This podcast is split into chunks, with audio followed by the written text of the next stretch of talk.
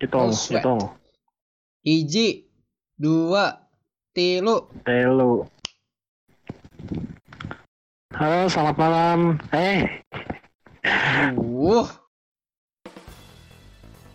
Halo, selamat datang di podcast Giro P. Telat.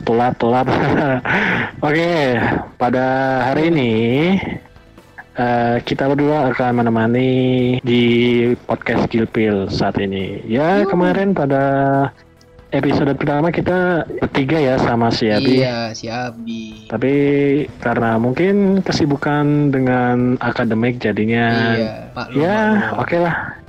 Sekarang kita berdua akan menemani di podcast Gilpil pada hari ini. Oke. Kira-kira ada apa hari ini, Dap? Silahkan apa? Oke, dari dunia militer kita punya dua berita yang menggegerkan. Yang pertama, wow, apa itu? Yang pertama sebenarnya kemarin sih, itu adalah KF-X yang baru keluar mock up-nya. Tapi kenapa kok nggak ada logo IPTN ya? Padahal kan kita katanya ada program IFX. Nah, lalu apa itu? IFX itu singkatan dari Indonesian Fighter Experimental. Jadi IPTN alias PT Dirgantara Indonesia dengan perusahaan pembuat pesawat asal Korea yaitu Korean Aircraft Industries, ini mereka istilahnya collab buat membuat sebuah pesawat tempur baru generasi kelima.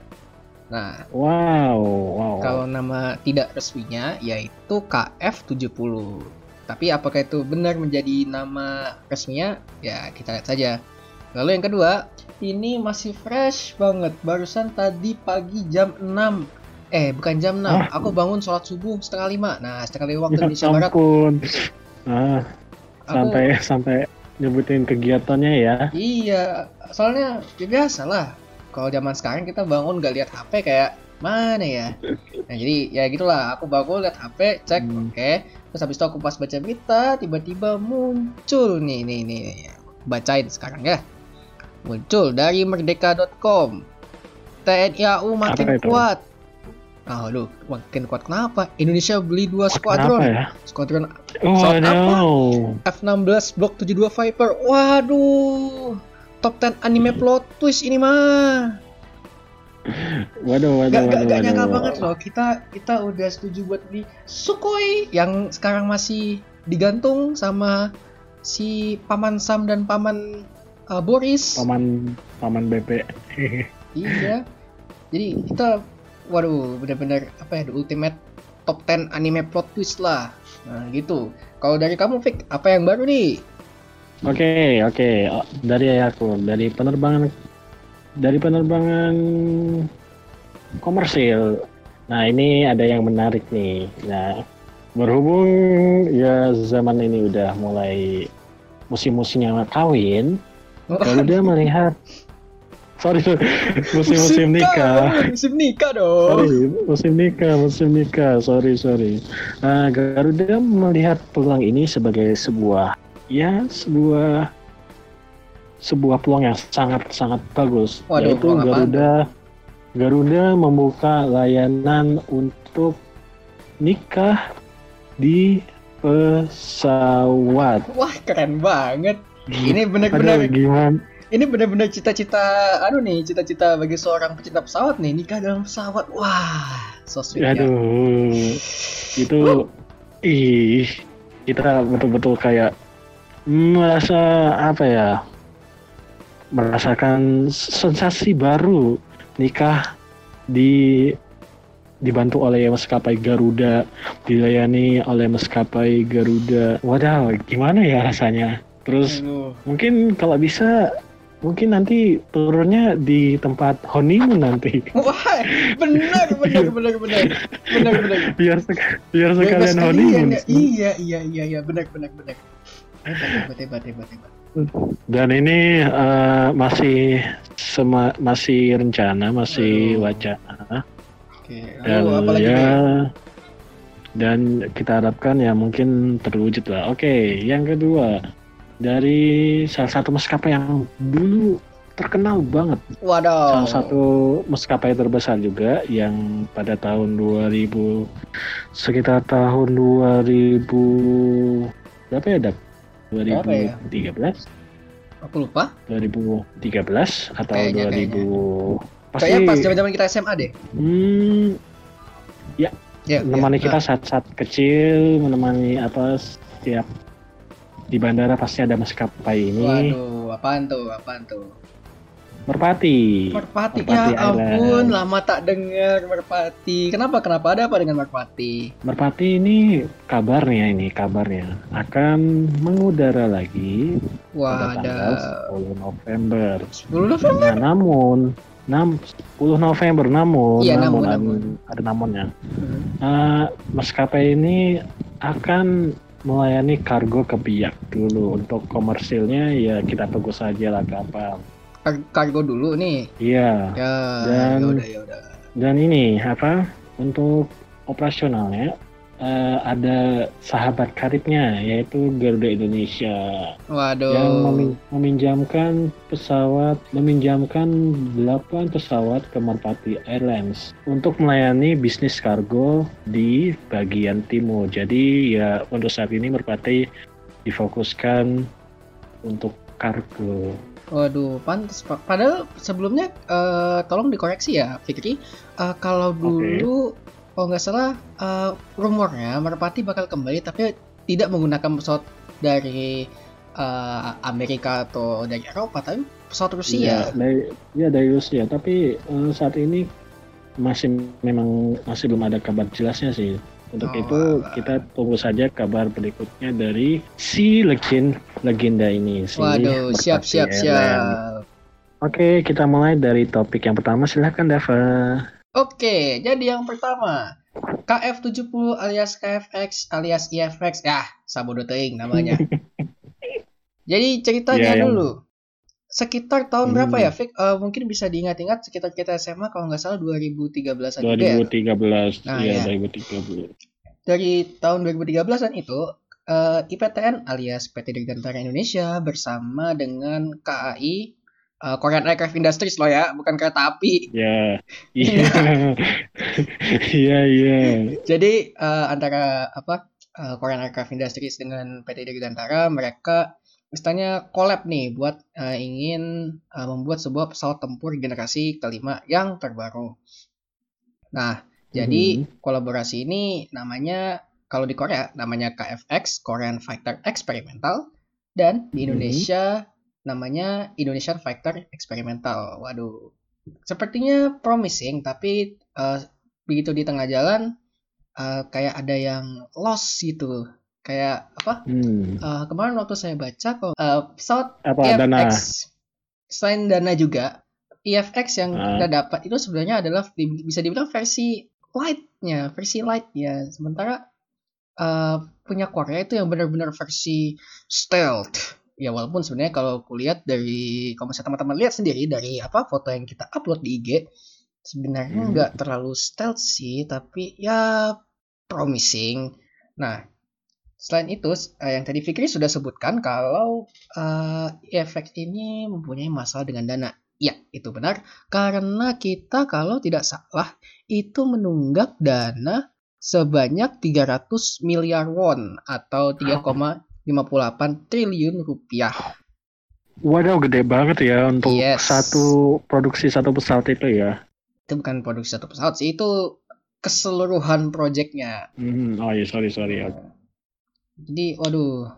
Jadi, dari pihak Korea juga sepertinya ada kayak miskomunikasi gitu. Jadi ya kita mau tidak mau harus meninggalkan program IFX.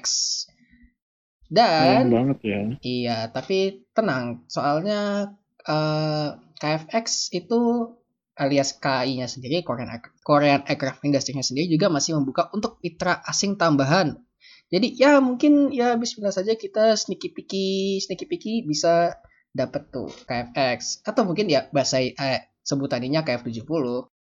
Soalnya kalau dilihat sih ya promising banget, kita bisa punya.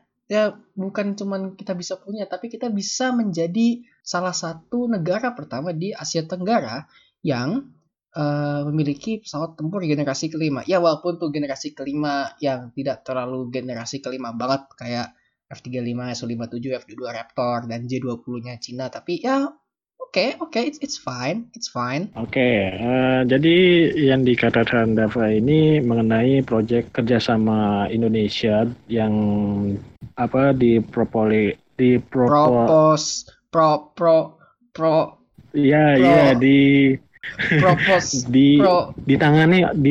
oleh PT Dirgantara Indonesia bekerjasama dengan perusahaan Korea, perusahaan pesawat asal Korea, namanya apa? Korean Aircraft Industries. Bahasa kerennya Daewoo. Untuk membuat sebuah jenis pesawat baru yang melibatkan Indonesia, namun Indonesia menunda pembayaran untuk proyek ini. Dan Korean Airlines Industry ini membuka peluang untuk negara lain untuk membantu proyek ini. Sehingga ya berharap bahwa proyek ini bukan hanya sebuah mimpi doang, tapi bisa menjadi kenyataan. Dan untuk itulah ya kita juga sangat berharap ya ini merupakan proyek yang menjadi tugas baru menteri baru saat ini. Menteri Pertahanan ya, lebih tepatnya. Iya, siapa itu yang baru? Itulah pokoknya, jangan sebut nama, oke? Yeah. Karena kita tidak mau DM kita dibom. Aduh, ya ampun. Oke, selanjutnya dari saya ya. Oke. Sikat mama. Ini nih buat kalian yang mungkin udah kepengen nikah. Waduh. Dan Ya udah terus kebelet ya, Fik? Bukan kebelet kencing ya. Iya, kebelet nikah. Ya, udah pengen kebelet nikah, terus kalian pengen memberikan sesuatu experience yang baru untuk pasangan Anda dan mungkin juga mantu orang tua. Coba nih, Garuda akan merencanakan pelayanan nikah di dalam pesawat. Mantap jiwa. Wow. Ini salah satu experience yang mungkin betul-betul beda ya. Bagaimana kita, Garuda ini membuka layanan seperti itu. Dan namun Garuda ini merupakan wacana. Jadi ya kita doakan semoga bisa terrealisasi, terutama buat yang ingin sebuah pernikahan yang seharusnya dilakukan satu kali seumur hidup yang sangat sakral ini berbeda dibandingkan pernikahan pada umumnya. Dan mungkin Dava? Waduh. Kayaknya keren Dava. Bener-bener bukan cuma relationship goals tapi life goals gitu loh. Bisa nikah di atas pesawat, bener-bener life goalsnya FG, tau gak sih? Yoi, impian banget ya. Impian banget ya, bisa nikah di atas pesawat ya, ijab kabul di atas pesawat, wah keren. Apalagi kalau misalkan nikahnya di dalam pesawat, terus kalian tujuan akhirnya tuh honeymoon, wadaw. Mantap, keren. Bisa juga ya, gak salah, mantap.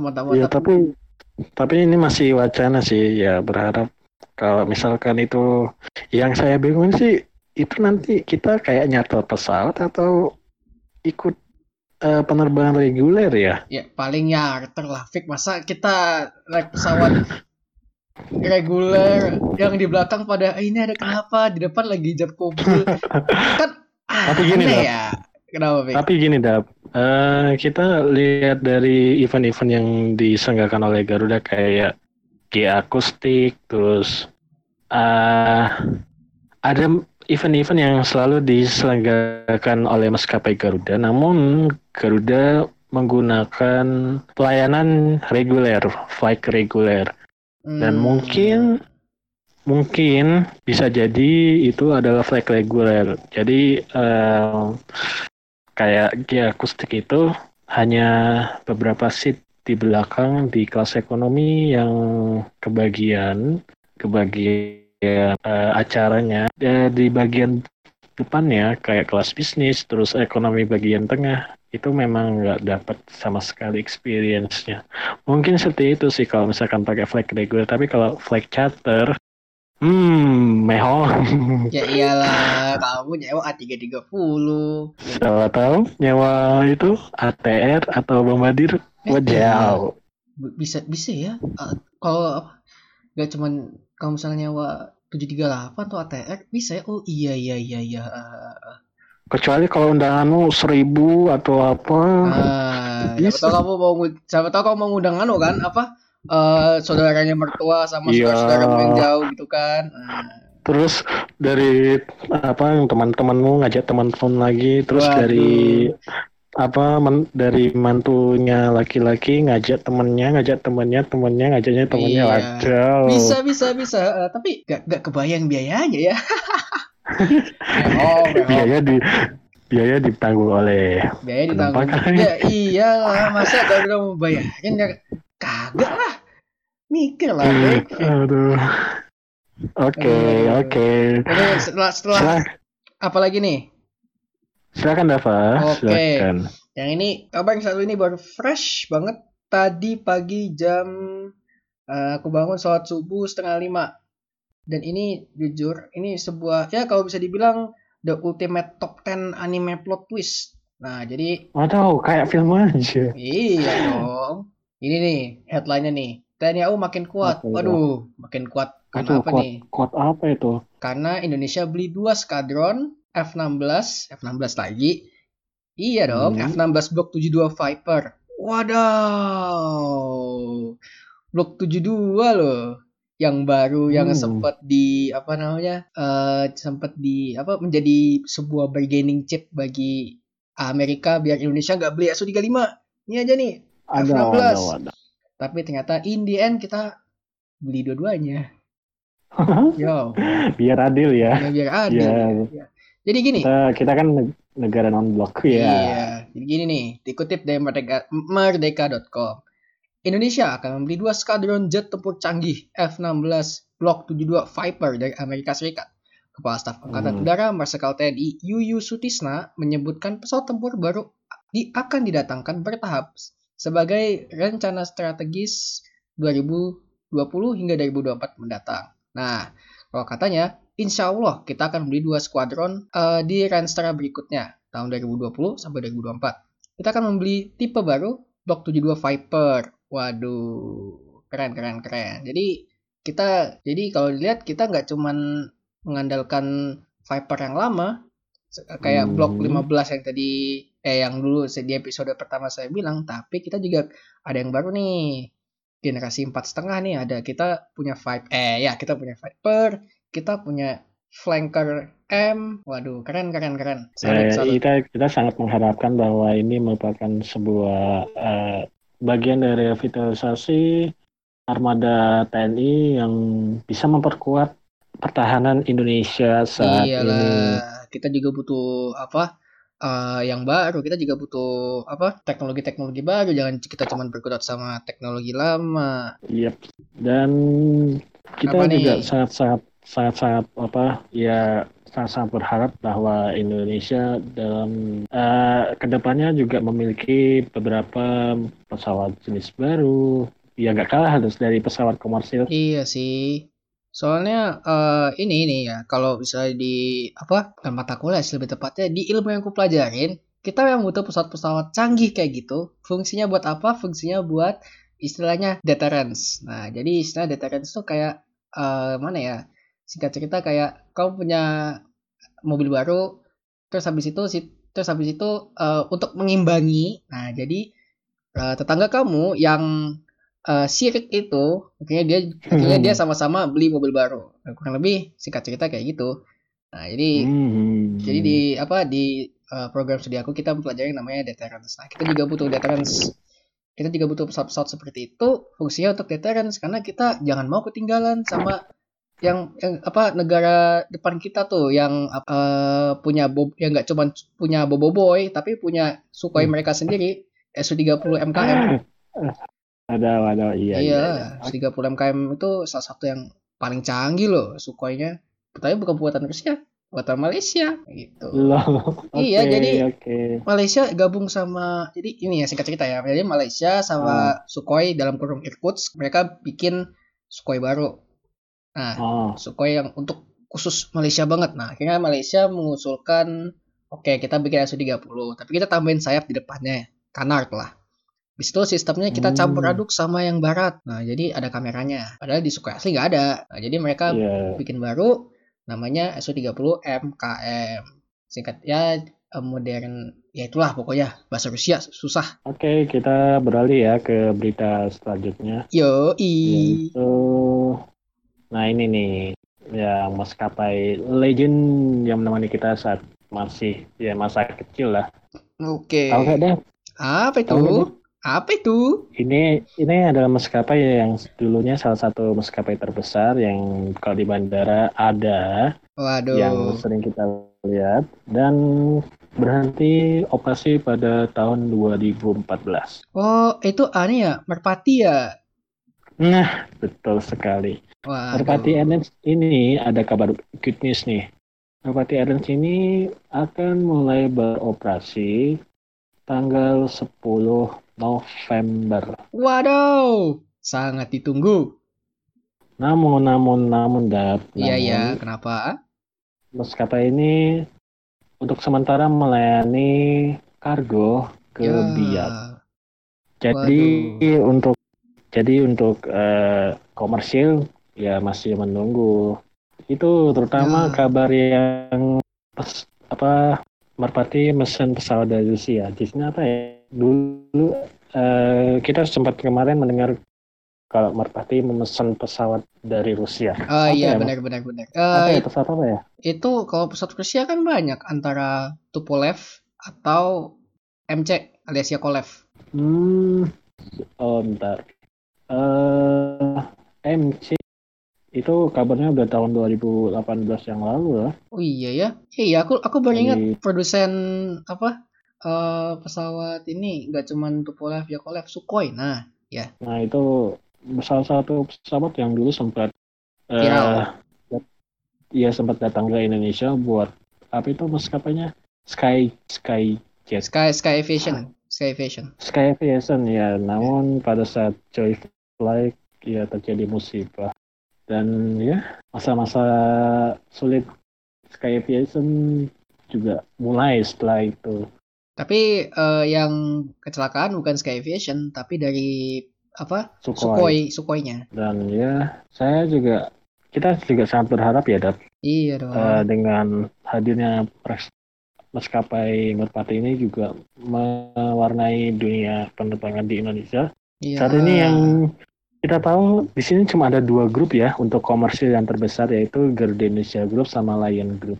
Kita tahu kalau Garuda Indonesia Group itu ada Garuda Indonesia, Citylink, Sri Jaya, sama Nemer. Itu emang jadi bubar. Apa Sri Jaya sama 6? Mereka sempat bubar, tapi alhamdulillah saya pantengin di sosial media. Sosial medianya Sri Jaya, mereka alhamdulillah udah akun, jadi kayak kakak adik lagi. terus tiba-tiba balikan lagi. Dan ya kita berharap bahwa Indonesia ketambahan maskapai baru ya, kayak salah satunya legend. Kita dulu waktu SD ada banyak ya, nggak hanya itu ya, ada Jatayu, nih Jatayu, Star, Mandala, Arfas, Adam, terus Arefata, apa lagi ya, tuh banyak. Dan itu betul-betul saat itu betul-betul salah satu masa kejayaan dunia aviasi di Indonesia. Namun ya karena mungkin masalah finansial atau mereka menutup operasinya. Dan terakhir pesawat maskapai apa yang terakhir ya yang menutup operasinya? Terakhir menutup operasi waktu apa? Waktu zaman-zamannya itu? Tahun 2010-an ya. Mandala dong. Mandala kan sebelumnya sama digayat Tiger. Nah, tapi habis itu udah tutup, enggak diin lagi. Dan itu salah satu pemiliknya adalah dari Saratoga Group yang pemilik, yang ownernya itu mantan Gubernur Jakarta. Wakil Gubernur Jakarta. Aduh, ini betul-betul ya sangat menunggulah bagaimana kabarnya. Dan untuk Tiger Air sendiri masih beroperasi. Oh iya, aku masih ingat. Ada ketambahan dua lagi nih. Aku baru ingat tadi. Bali dan Burok. Nah. Aduh, maskapai masa kecilku. Aku masih ingat dulu waktu. Aku baru ingat satu lagi. Maskapai kita nih, Trigana. Oh ya, Trigana. Tapi Trigana kan pesawat. Ya, Trigana belum. Oh, belum. Trigana masih belum. Oh iya, Ding. Oh, kayaknya kok Calstar. Ah iya, Calstar. Aduh, itu maskapai bubuhan lah lebih tepatnya. Iya, asal Kalimantan. Asal Kalimantan, bubuhan dengan, memang. Dengan itu, dengan motif corak Kalimantan banget ya. Di bagian belakang. Di bututnya. Dan itulah yang maskapai yang menghiasi penerbangan di Kalimantan. Dan juga Indonesia dong. Ya.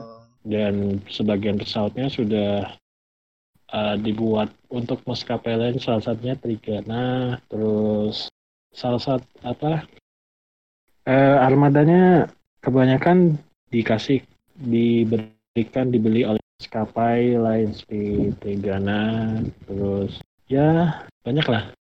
Tunggu, aku baru ingat ada satu lagi nih ketinggalan. Apa ya? Tadi tuh ini legendaris juga nih. Jangan sampai kamu lupa nih, Batavia. Oh iya, Batavia. Yang paling baru Batavia tuh. Batavia itu kamu SMP dulu nggak ikut? Iya nggak. Tapi aku sering naik Batavia dulu SMP. Iya bang, iya sih itu salah satu terakhir aku naik pada waktu SMP itu kita ke Surabaya, namun transit di Banjarmasin. Itu pertama kali aku naik pesawat transit, dan itu kita tidak turun, kita stay di pesawat. Nggak turun. Oh, karena mungkin udah ada yang bantu ya soal bagasi. Jadi mbak pramugarnya mengawasin kita di pesawat biar kita tidak kemana-mana, tidak ke turun sampai.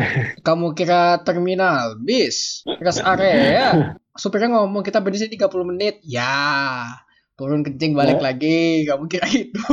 Itu salah satu memori yang paling ingat saat Batavia. Aduh, Batavia. Oke, mungkin ada tambahan ya. Ini kita udah nyampaikan dua materi dari dua topik dari Rafa, dua topik dari aku. Dan kita tutup dengan sebuah kabar yang sebenarnya sudah lama sih.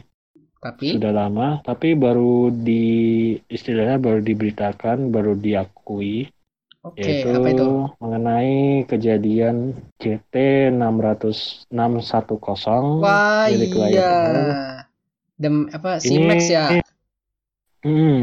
Ini dari pihak Boeing mengeluarkan statement yang baru-baru ini dipublikasi langsung dari pesawat Boeing.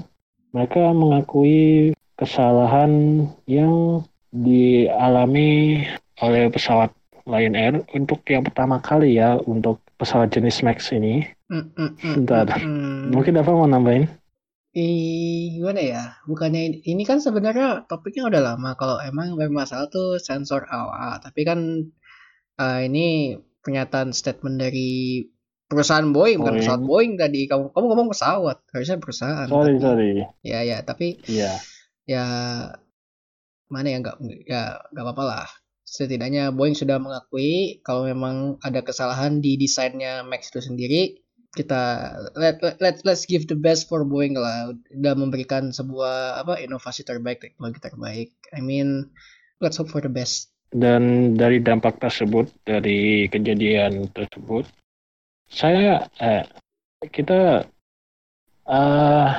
aku agak lupa ya. Mungkin pas waktu setelah kejadian itu ada pelarangan mengenai pesawat Boeing Max. Emang ada. Itu setelah kecelakaan Lion Air atau pesawat Ethiopia ya? Itu setelah Ethiopia. Karena kejadiannya udah dua kali dengan alasan yang sama. MCAS dan sensor AOA. Di awalnya kalau nggak salah di Cina.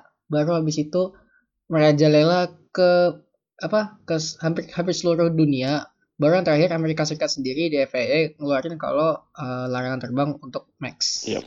Dan itu betul-betul salah satu kecelakaan terbesar yang dialami oleh pesawat Lion Air yang sebelumnya juga merupakan kecelakaan terbesar kedua setelah jatuhnya pesawat AirAsia QZ8501 ya kalau salah ya. QZ berapa ya?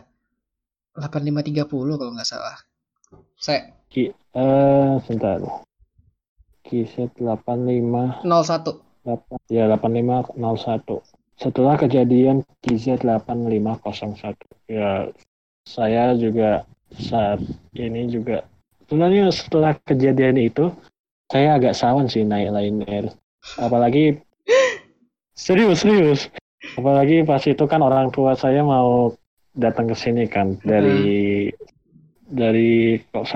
Balikpapan ya. Balikpapan itu kan tujuan di sini kan kalau nggak maskapainya Balikpapan Surabaya kalau nggak Lion, Sri Jaya, Lion Air. Nah, orang tua saya mungkin karena pengen flight-nya cepat jadinya mereka naik Lion Air. Jadi pas saya masih ingat itu waktu itu saya kuliah, saya lihat mereka ngeposting mengenai kayak pesawat gitu kan, kayak boarding pass aku kan, anjir, aku kayak deg-degan banget. Ya, semoga selamat dan ya alhamdulillah selamat sih. Alhamdulillah. Jadi kita bisa simpulin bahwa itu adalah faktor pesawat ya, bukan faktor maskapainya. Tapi kemarin kalau nggak salah aku sempat dapat kabar sendiri kalau 737 MAX 8 yang di Bali itu dibawa ke Jakarta diterbangin. Lion Air ya? Iya, Lion Air.